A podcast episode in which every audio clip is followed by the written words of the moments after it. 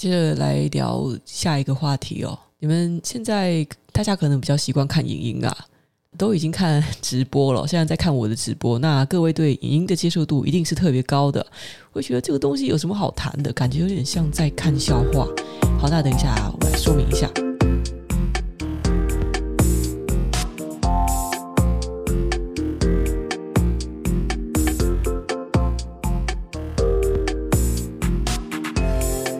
今天是二零二三年四月十六日，欢迎来到囧囧电台。接下来我们来说今天的最后一个话题，第三个话题，关于文化部在推动的呃出版业的图书统一定价制度哦。我来跟各位说明一下，这个其实是在很早以前，是在文化部二零一五年开始就已经在研拟推动图书统一定价制的概念，而且呢，在民间团体其实有提出过。那这个政策是怎么样进行的呢？大致上来讲，就是新书在首刷推出来的时候不能打折。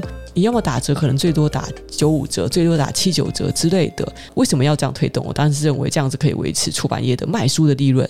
当初是二零一五年拟定推动，现在感觉这个东西似乎是要成真了哦。那在之前呢，网络通路包括博客来跟 Momo 掀起了一些风波，就是因为他们有一点无视某些出版社的意愿，而把书直接大打折扣在通路上贩卖，引起了讨论的热潮。那有一些出版社因为不满通路的做法。虽然据我所知哦，像是 Momo 啊哦，他们推出图书六六折之类的促销方案，那这部分折扣其实是由通路自己吸收的。他们其实就主打一个要顺便去推网络通路上的其他商品的概念，就是说哦，你买书嘛，买一本书可能几百块钱，在 Momo 这个通路上，你光买书啊就有点奇怪。你有时候可能买书只买个一本，那干脆凑个免运嘛，你干脆就为了要搭这本书，你就买其他的商品，就顺便去买 Momo 其他的东西，大概是这样做哦。博客来也是这样做的，但是这件事呢，就引发了很多。出版社的不满，那通路就觉得你不配合降价的打折扣，那我们干脆就不卖你的书了。好，然后出版社脊椎蛮硬的，干脆我们就不在你的通路卖了，就干脆全面下架。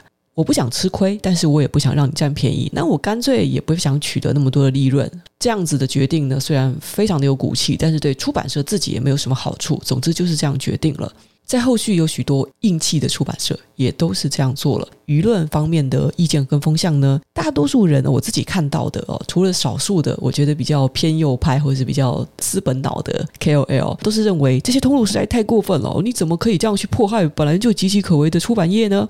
不具名的出版人士透露，目前浮出台面的多半是出版社对电商的折扣不满。实际上哦，博客来它的那个折扣风波，不只是在跟 Momo 抢市占。他也是在比较出版社跟其他书店的这个进货、折让等等的合约条件，他们是透过断货跟减少曝光等等的方式，想要与出版社重新进行谈判。所以呢，折扣只是网络通路的种种商业手段之一而已。简单来讲呢，就是让书打折扣，那这是一个谋求更多利润的手段，也不能说错了。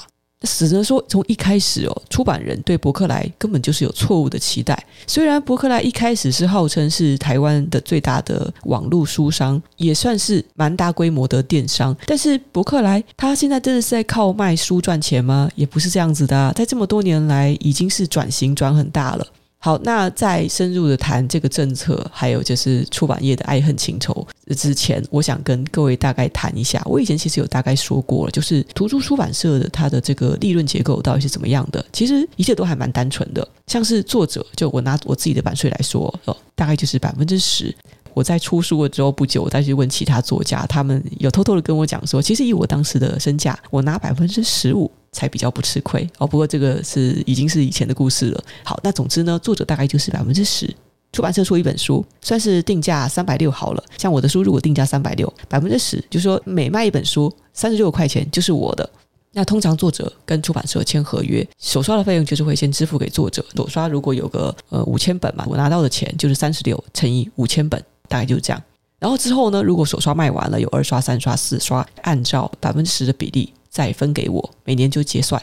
那有一些出版社他会谈一些别的条件，就比如说，诶，如果超过一万本的话，那可能版税可以达到百分之十一或是百分之十二，但是调得不高啦，就是那么一点点啦。就算是我必须说，就是不管是对我而言，还是对其他的创作而言，我我觉得出书这种东西，它的钱真的就是塞牙缝而已。那除了百分之十是给我之外呢，出版社还要支付给通路的钱，像是书店啊、网络通路的 Momo 跟博客来啊。通路，据我所知的费用抽成还是蛮高的哦，大概可能四成到六成都有可能哦，就是这么可怕。然后他们还要打折，对不对？所以实际上可能其中的两三成又是不算是利润，不到百分之二十左右才是出版社真正的利润，就是这么少，很少，对不对？但是这也不是真的算是出版社的毛利哦，因为剩下的钱他们还要再付给出版社里的员工、版权部门的人啊，哦，如果有美编部门的设计封面做排版的人啊，哦，虽然这些可能是外包，但是归根到底都是要钱嘛。总编要不要钱？编辑要不要钱？工读生要不要钱？这些收入还要拿来支付薪水，那剩下来真正的盈余就真的是非常非常少了。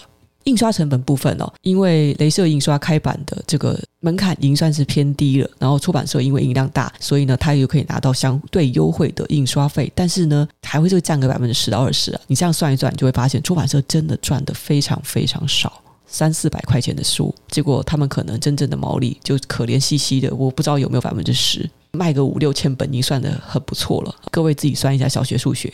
以前可能手刷哦，随便几万本哦，以前还有卖到一百万本的。听说吴淡如他的版税有破亿，那现在呢？手刷听说已经有一些降到了一千五百本，一千五百本可能还会卖不完哦。为什么有一些书它的销量这么低，出版社还是要出呢？我觉得除了他现在是要走一个薄利多销的路线，出版社他自己就是他想要做。更多元的经营啊，就锁定更多样的读者啊，或多或少让书种多一点，而且很多都是翻译书嘛。那做这个书的时候，成本就相对没有这么高，这里出一点，那里出一点，多少都赚一些。书种很多，很多书是亏的，就真的是做热情的。那这些亏的部分要怎么去弥补呢？就是可能是要期待，就比如说他一年呃出了十本书，那其中有一本或是两本，它是大众的市场反应非常好的，也就是那些畅销书。就是像如果喜欢举的例子啊，比如说皮特书啊、黄山料哦那样子的书，哪怕只是出现一两本这样子畅销书，就可以把那些我们觉得知识含量比较高的、啊、比较高端一点的、比较像是知识分子会读的书的书造成的亏。损弥补过来，这个经营模式其实会让我想起以前的《苹果日报》。大家很讨厌《苹果日报》，对不对？《苹果日报》老是刊登一些很不正经的八卦、新三色的东西。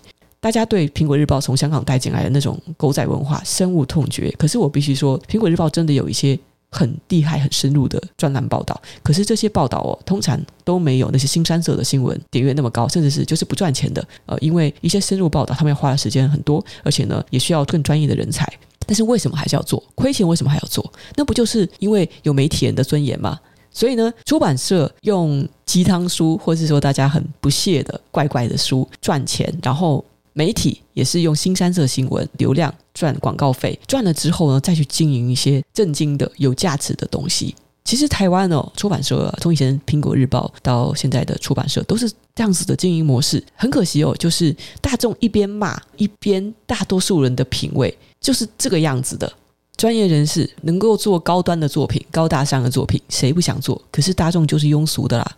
好了，那我们说回来呢，总之呢，就是出版社很惨，甚至到现在，就算辛辛苦苦的做畅销书哦，每年可以做出个几本，可是呢，畅销书的销量也不如从前的，终究是没有办法力挽狂澜，因为越来越少人读书，越来越少人买书，然后通路的折扣也越打越大。以前打七九折，现在没事新书出多久就六六折。本来有一些人哦，买书已经很难得了，那这些买书的固定读者们都会想说，反正书折扣迟早都会打下来，那我干脆就等折扣书嘛。就导致说什么书本的定价根本形同虚设，因为书打折都会打下来，那干脆书的定价就会越来越高。但是我还是要说一句公道话，比起其他东西的通货膨胀哦，其实书本的涨价已经相对来讲是比较温和的了。就比方讲哦，我以前小时候可以吃到十块钱的卤肉饭，那我现在的呃卤肉饭可能是最便宜的吧？最便宜的我觉得可以看到是三十块的，贵一点的有一百块，什么胡须张啊之类的书。我记得小时候薄薄一本大概会卖七八十块。最贵可能就一百块吧，大概九零年代初的时候，那时候大部分书大概就是这个价格。这个印刷也没有很好啊，有些那种错字啊，字还歪歪斜斜的。但是印刷术真的没有很好，那个书的装帧呢，跟书的纸质卖相都没有这么好。到我出社会不久呢，书大概到了一百多、两百多块。然后现在大部分的书呢是三百多、四百多，有些甚至有六百块的书。但是你看呢，以整个社会其他商品的通货膨胀率来讲，书的涨价其实是相对蛮合理的。尤其是书虽然现在定价高，但是打折都很大，都打到骨折，所以书真的贵。贵吗？哦，虽然我之前还在朋友那边留言抱怨说，哎呀，书现在好贵啊，有点买不起了，我有点不敢买了。可是呢，我觉得很多人也是的，觉得书贵就不买。那我们之所以会觉得它贵，那是因为我们觉得这个东西不值哦，它才是贵的。就像是你拿去手游氪金啊，我在 YouTube 上面看影音，然后加入会员去抖内我喜欢的创作者啊，那我们会去讨论它值不值的问题吗？就是有些价钱可能都会比我买一本书的价格还要贵。为什么我们会说输了几百块钱觉得贵呢？其实就是觉得买了书读完之后好像没有得到那么多东西，可能是觉得那个读书的学习过程、阅读过程是那么的痛苦，花那么多的时间所获取的。成果好像不是立即性的，没有那么大的成效，所以会让我们觉得不值得。像是如果花几千块钱去买线上课程，乃至几万块钱去上补习班，好像都不会觉得那个贵了，对不对？虽然也可能是嫌贵，但是相对来讲，大家掏钱都掏得心甘情愿嘛。至少你可以看到，现在哦，随随便便这个线上课，呃，募资一万元，募资几千万元的，哇，这个说明，既然掏得出钱来买知识，我们对知识一直是存在焦虑的，我们是存在渴求的，对知识的需求一直都是非常大的。只是纸本书作为一个知识载体，现在似乎并不受欢迎，因为这个学习的过程门槛真的比较高，实在是有点痛苦。这个很显然才是舒适低迷的一个最大问题。好，那我们现在说回正题。大部分的文化人现在所支持的这个书籍的统一定价，是因为他们觉得你这个通路商在那乱打折，我们干脆就规定哦，你不可以打折哦，甚至我们强制规定以后出版社大家都一样，不要有竞争，我们要消除竞争，这样子就可以保证书的盈利是稳定的。这就很像是什么？就是一条街上面，如果大家都在卖卤肉饭，那我们为了避免销价竞争，我们干脆就规定每个人的卤肉饭都一样卖五十块钱，你不可以卖四十块钱、三十块钱，大家都一样五十块钱。关于这样的政策，我们来看一看正方的观点。正方的观点是认为，图书店之间的这个价格竞争消弭掉了这个差异之后，消费者也不用再为了寻找更便宜的书店，或是说哦打的折更多的那个通路去花费时间或是精力，因为每一家店都卖的一样，你也不用等啦，因为打折最多就打这样，不需要去选择什么合适的购买地点。文化人认为最大的优势是什么？就是他们觉得很重要的是可以挽救实体的书店。如果网络上的书店打七九折，实体的书店也是打七九折，那大家逛书店的时候，是不是自然而然的就会直接看到喜欢的就买了呢？像我可能就有这样的心理。有时候我逛诚品、逛金石堂的时候，一看这书上面，哎呀，没有打折的那个贴纸，我就想说，好吧，我在书店逛一逛，然后我回家再上网买。虽然这样子对书店很不好意思，但这年头哦，大家工作吃饭不容易，赚钱很辛苦，当然是会想能省就省，对吧？那我也不是说偶尔买书，我是买的书很多啊，所以我也是会精打细算的。然后呢，还有一个观点是认为这样子可以促进多元化。有些人认为统一定价制可以促进书籍的多元化。避免因为市场垄断而影响出版社的出版决策，进而导致出版业是缺乏多样性的。不同类型的书籍都可以得到更公平的竞争机会，进而刺激出版社的创新精神，出版更高品质的书。这个观点我觉得有点奇怪。呃，我们先不深入讨论。那接下来我们来看一看反方的论据。有以下是一些这个反对统一定价制的观点。有些人认为。统一定价制会限制书店的折扣和促销活动，那这样消费者就失去了更多的选择和更多的节省机会。也就是说，从消费者的角度来说，这无疑会让他们的利益减少一些。没有办法通过活动获得更多的优惠的话，可能就没有办法提高购书的积极性。的确，对于一些轻度的读者来说，呃，书是可有可无的。我可能会因为书便宜到一个境地就去买，但是我也可能会因为预算没有那么多，书现在变贵了，那我就不买了。好，讲完正反方的意见呢，我想说明一下，其实我还看到蛮多人，尤其是声量蛮大的 KOL，现在除了文化人之外呢，有人他们觉得实体书店是不一定需要保护的哦。本来实体书店它有自己的优势，就比如说它可以做一些展览啊，转型的经营啊。就本质上，网络是一个新时代的产物。你为了要保护旧时代的东西，又因为竞争不过别人，就去制定一个新的政策，硬要去提升实体书店的竞争力，让它不用跟别人竞争，这是违反资本主义的。你让国家来干涉，那我觉得市场它最后真的会做出一个你想要的选择吗？这并不是一个治本的方法。另外一点，我想要补充的就是，有些人一直在那边讲哦，现在书就越来越少人看。那因为现在是手机和网络的时代，因为大家都习惯在网络上直接找免费资讯看，而且哦，这也习惯看影音课程了，就不太看书了。这个刚好，我之前在我的个人脸书有发表过一篇文章，我已经否定了这个趋势是有，但是台湾特别严重哦。我意思就是说，全世界其实几乎只有台湾的舒适是在非常严重的萎缩的。你如果要跟美国跟日本比的话，台湾的这个舒适其实是受到什么网络时代的影响特别的严重。日本跟美国难道没有网络吗？那难道他们不用手机吗？同样是人手一只手机，为什么唯独台湾发生萎缩的状况最严重呢？我来给大家看看一组数据哦。根据二零二二年四月，这是一个叫做 State Cita statesita.com 的网站的报告。这个网站如果你需要去找更多更完整的数据的话，是要付费的。所以我就大概翻了一下它的免费资料。美国书籍的出版业市值在二零二二年统计，它的市值约是二百五十七亿美金，其中有声书占十三亿，电子书占一点九亿。台湾这边的话，电子书通常是占销量的不到百分之一，所以呢，读者还是很爱纸本，但是很显然的，在美国，美国人是更爱纸本书的。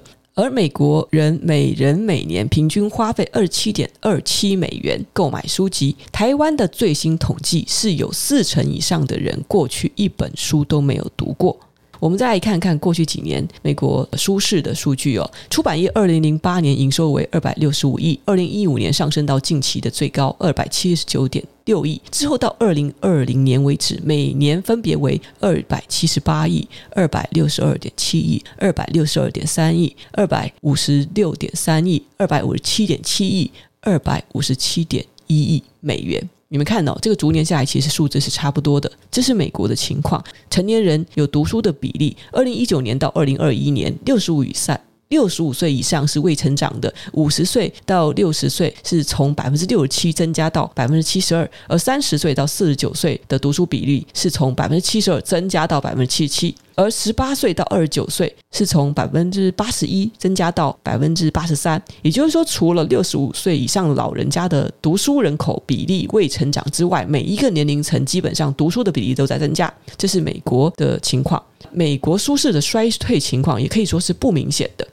台湾呢？台湾在这边我没有办法找到准确的数据，但是我相信大家应该会发现，不管怎么比哦，你都会知道台湾真的读书风气就是明显的衰退，非常的严重。讲到外国人喜欢看书这件事情，我顺便要分享一下。哎，古埃之前有提到嘛，他是到哪里哦？意大利还西班牙的地方？他去户外活动的时候呢，就会看到青少年少女他们喜欢随手带一本书哦，就躺在太阳底下边看。就是很奇怪哦，他们这个书外看一本书，好像变成标配哦，变成一个随身的风潮小物。其实我去纽西兰的时候，也是有体会到这种感觉。我记得我那时候是去一个海边哦，看风景。游客从海边走完之后，就上岸来，然后拿着旁边的刷子在刷鞋子，把那个沙子给刷掉。那个时候就很多人聚集在那边排队刷鞋子的时候，我就在旁边有一个女生，她就躺在那里哦，那个地方也没有什么。呃，遮蔽物还是干嘛的？也没有椅子，没有桌子。他穿着短袖短裤，他戴着一个帽子，感觉起来很 chill。他就躺在那个阶梯的旁边，对路人爱理不理的样子，就拿起一本书在那里看，躺在路边看书。在纽西兰，其实我还不止一次看到像这样子的情景。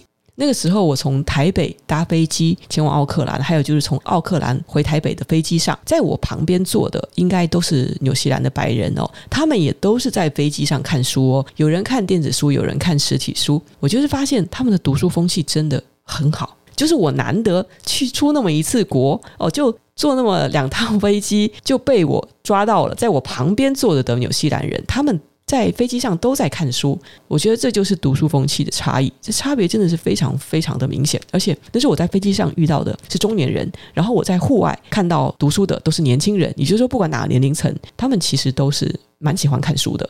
好，现在我们来讲一讲我对这个读书统一定价的看法。其实呢，我觉得现在说为了要保护出版社的利润，你要大家的通路通通都不打折扣，我们可以预想出版社要这样做，是不是感觉他是想要争取？本来有买书的人，他们会花更多钱在书上，也就是我可能本来我花一百块钱买书，然后现在我必须要花一百一十块买书了。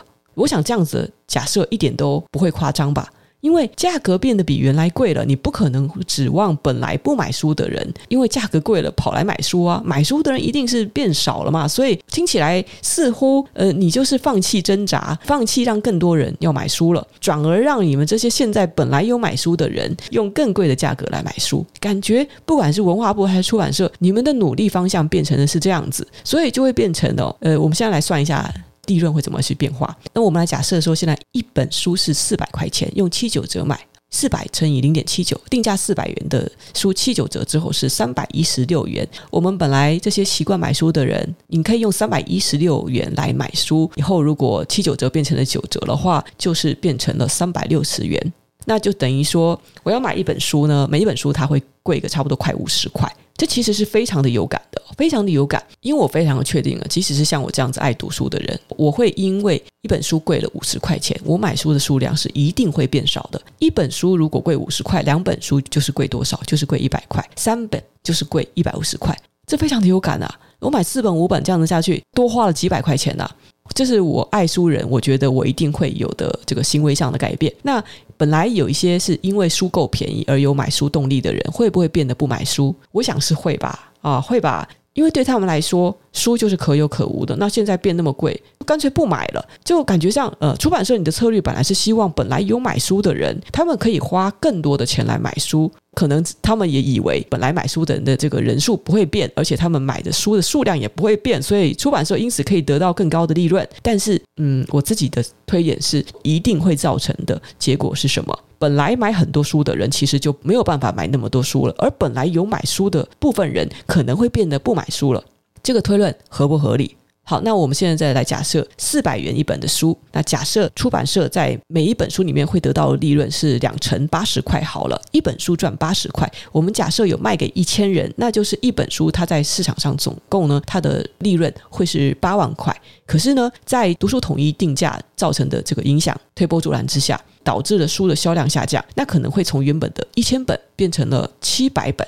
假设出版社它的这个每本书的利润变成九十块，但是呢，销量变成七百本的话，我们来拿个计算机来看一看，有八万的利润，但是因为买书的人变少了，所以总体利润还是变少，结果变成了只剩下六万多块的利润。这个只是如果买书的人降低了三成之后会变成的后果。我不知道出版社有没有考虑到这个，文化部有没有考虑过？你说这个政策不会影响买书的人降低三成那么严重吗？但是我觉得这是非常非常可能发生的。凡是你要计算的话，你还是从悲观的角度去出发吧。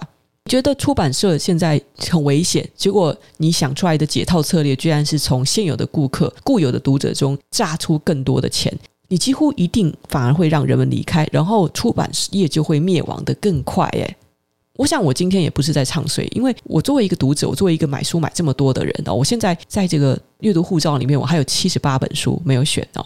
出版业者，你们想象的。这各种我不知道，就是美好的愿景，或是说假设你们这样子可以去保护产业，还是怎么样？实际上，你们到底想要得到什么结果？不是反而可能会伤害自己吗？哦，还有专业人士在那边评估说，短期之内买书的人数是一定会下降的。可是呢，在经过了这个阵痛期之后，出版业就可以撑过去，然后迎来光明。不是啦，你到底凭什么说这是阵痛期？你确定这样子可以撑过去吗？出版业能亏个两三年都了不起了。那你真的觉得，你既然都知道两三年会是阵痛期了，那我就问哦，两三年之后，你确定两三年？更多的人习惯不读书、不买书，然后更多的人就是跑去上线上课。你确定两三年这个之后，这个情况会变得更好吗？没有吧，应该只会有更多人就是习惯了不买书，然后他们就习惯了线上课啊。可能只有更多的人跑去上线上课，跟依赖影音吧。所谓的两三年不买书的阵痛期之后，更可能会导致的结果是两三年之后，大家发现没有书也没有关系，结果就断了，更彻底了。好，我今天没有说要针锋相对任何人哦，我或者什么也不是要嘲笑，我们就就是把书当成一个很棒的、很酷的东西，希望推广它。毕竟我觉得一个国家阅读风气畅行，实际是一件好事。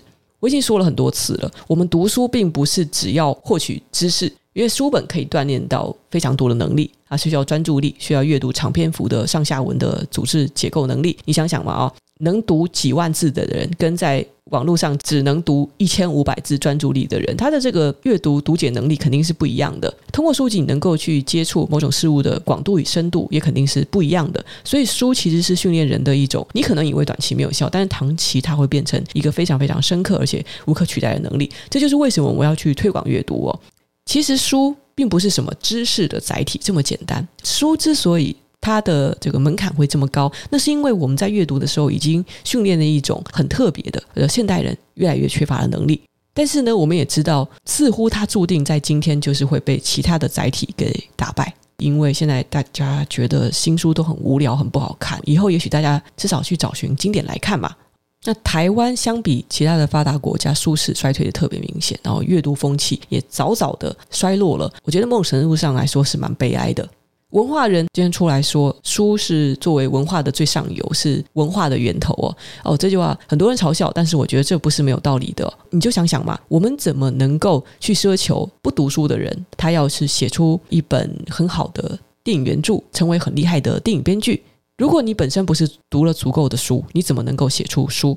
你怎么能够有良好的文本的组织能力？你是不是要有那个底蕴？电影也好，台剧也好，大家所看到的很多影视娱乐文化也好，它都其实需要在我们全民都努力积极的去打造一个阅读氛围很好的环境，成长出来的一个孩子，然后期许他未来也许会成为一个了不起的创作者，他可能未来会成为小说家、编剧家，你可能想到了所谓的什么元宇宙的一些设计师等等也好，那就是很可惜的。今天呢，如果我们国家就先荒废掉了人们读书的能力，你可能就是断送掉未来我们养成一个杰出的作者的可能性。这几乎可以肯定，读书风气的萎靡不振会导致大部分的文创产业在未来是一定会被影响到的。你不要以为我说的话很夸张哦，我一直都觉得台湾在年轻的时代还蛮缺少一个能够跨足国际的厉害作家，所以导致我们下游的东西才会七零八落、乱七八糟。但是呢，挽救读书风气也不是就是让出版社推出这样子的图书定价制这么的简单。我也不是出版业人员啊，出版社也不给我钱，我讲再多这些东西，其实对我来讲没有好处哦。对于大部分人来讲啊，就是过去几年来从来不看一本书，那就算以后不看书，可能也是过得好好的，也是能赚钱，活得开开心心的，甚至搞不好看了书之后还更不开心了。我觉得要根本上应该是要解决说，我们要鼓励人看书，鼓励人买书，这样子才可以拯救我们的文化产业。从这个观点出发的话。我们应该要怎么样让更多的人去看书呢？我觉得第一点最重要一点就是一定要积极培养我们的下一代，养成阅读的习惯。那这一点好像很难，因为如果你大人不读书的话，小孩也很难读书。可是我今天随便抓了几个中共中央他们那边的那个推动阅读的政策哦。二零二二年三月，李克强总理在政府工作报告中提出，大力推动全民阅读，建设书香社会、大语文时代的来临，要让娃娃们的阅读需求越发旺盛，形势越加严峻。一天之计在于晨，全民阅读中，更应该从娃娃抓起。零到十二岁正是娃娃们阅读习惯培养的最佳时期。家长应该是要拼命的让娃娃们读书，这是中共的政策，我觉得还蛮有趣的，而且其实是还蛮实际。他们在这方面抓得很紧，那的确一定程度上呢是一定能够促进他们的文化产业。你说他们好歹也是出过了诺贝尔文学奖的作家，对不对？啊，他们在近期陆剧也的确是有很多还不错的成果。二零一六年，习近平就在全国宣传思想工作会议上强调，要推进全民阅读，促进文化兴传。在二零一七年、二零一八年，中共中央办公室都有在强调印发关于进一步推进全民阅读的意见。哦，之前早有分享过，在二零一八年的时候，为什么那时候一大堆中国的代理公司要把我挖到对岸去嘛？他因为他们那时候出了一个政策，在中共中央办公室印发的关于推进全民阅读的意见之后，他们的国家政策就开始广收海内外能够推广阅读的网红。他们想把我带过去的，就是因为他们讲说，那时候各大平台呢都开始降低娱乐影片的权重，猛推知识的，不管是说书的、啊、说历史的、说文化的，那个时候是一个就是阅读网红非常有红利的一个时代，用。政策去推的力道也非常的强，在 B 站啊或者小红书啊，你们也可以看得到各个社群平台哦，开始狂推猛送这种知识类的影片。读书博主也像是雨后春笋般的诞生。虽然这个呃变现能力是不怎么样啊，但是读书风气就是这样子被养成的。我提到对岸是这样的政策，我们也不用期望说台湾人会有多强的政策力度，毕竟我们就不是一个集权国家。但是我想强调的是，这个东西只能从上至下去慢慢的改变。我在外面就常常看到哦，小朋友在吵、在哭闹的时候，家长也没有要多花心思的意思，就是直接塞平板或者手机给他们。回家了之后，可能太累啊，各忙各的哦，你也不想要让小朋友去读书，就来买书柜啊，或者我压根就不觉得我小孩会读书有什么了不起。像我，我记得好久以前哦，真的有人在我的个人脸书上留言，我简直是不敢相信，像这样子的人会自称是我的粉丝哦。他就跟我说：“呃，我自己也读书啊，但是我不觉得读书有什么高大上的啊。我小孩不想读书，我就不让他读书啊。”是是，我是觉得家长，你对你的小孩没有期望，也觉得小孩不读书也没关系，那我真的是没有什么意见，我没有意见的。但是恰恰不就是因为这种态度，所以才会让我们的阅读风气越来越差了吗？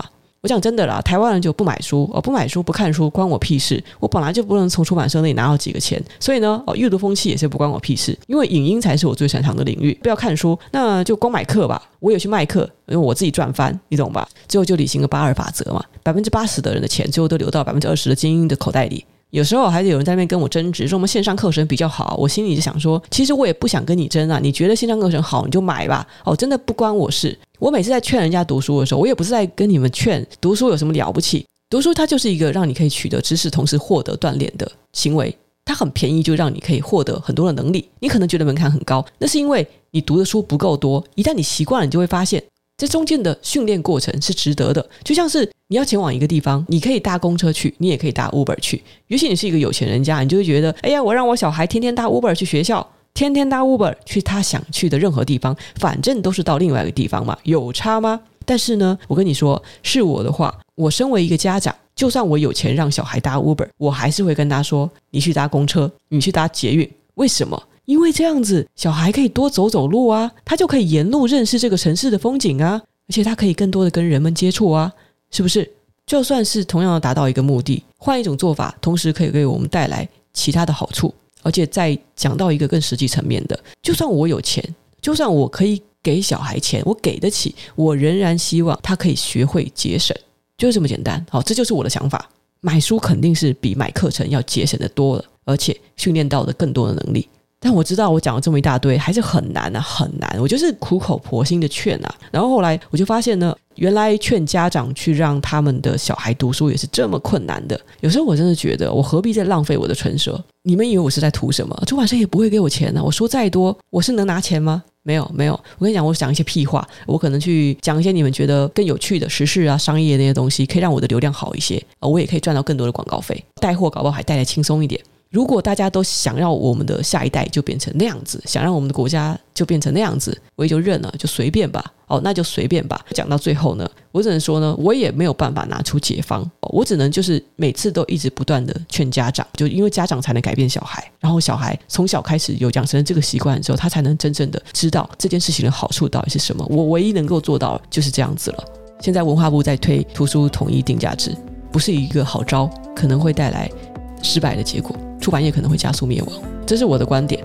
好，那就这样子啊，今天讲太多了，大家晚安晚安。然后下一次我们来讲点轻松的东西吧。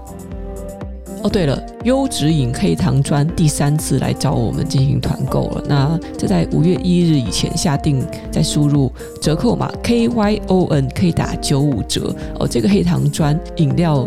就是在现在冷天气，呃，女孩子喝还蛮不错了，然后男生也可以买给你的女朋友喝哦，买给男朋友喝也不错啦，是纯天然的黑糖制作，非常不错的优质的饮料。